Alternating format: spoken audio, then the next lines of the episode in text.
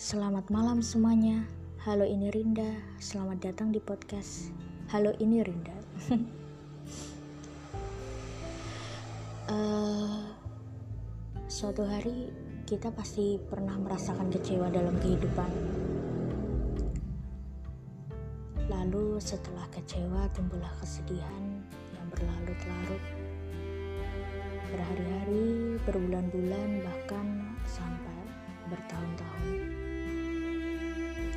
ketika itu apa yang harus harus kita lakukan sih?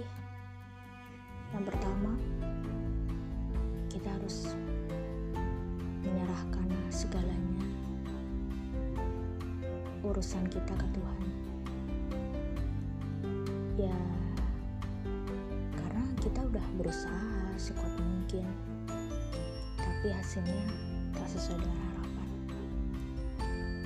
Ketika itu apa-apa. Buat sedih tapi sebentar aja ya. Soalnya sedih berlarut-larut itu gak baik gak baik buat kesehatan. Ntar sakit. Jadi jangan sedih-sedih. Jangan terlalu sedih. Jangan maksain suatu hal yang emang gak bisa dipaksain. Kalau semisal waktunya melepasin ya udah lepas dilepaskan segala hal yang emang pantas untuk dilepaskan.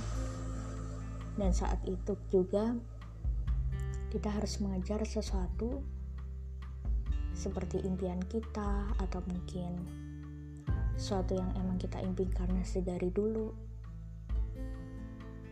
Fokus itu. Karena kalau nggak kayak gitu pasti sedihnya suka nyamperin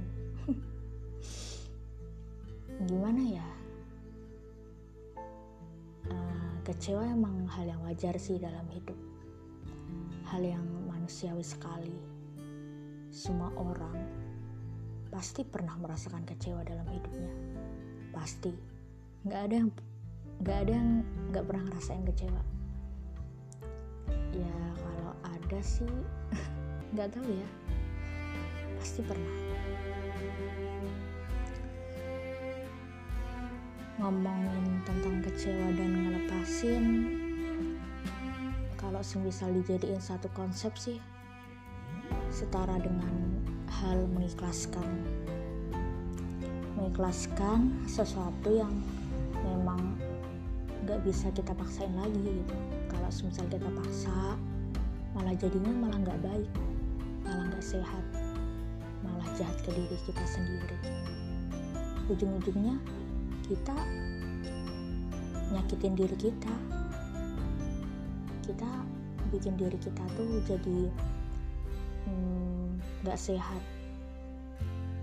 Mungkin karena sering bersedih berlarut-larut kita jadinya sakit.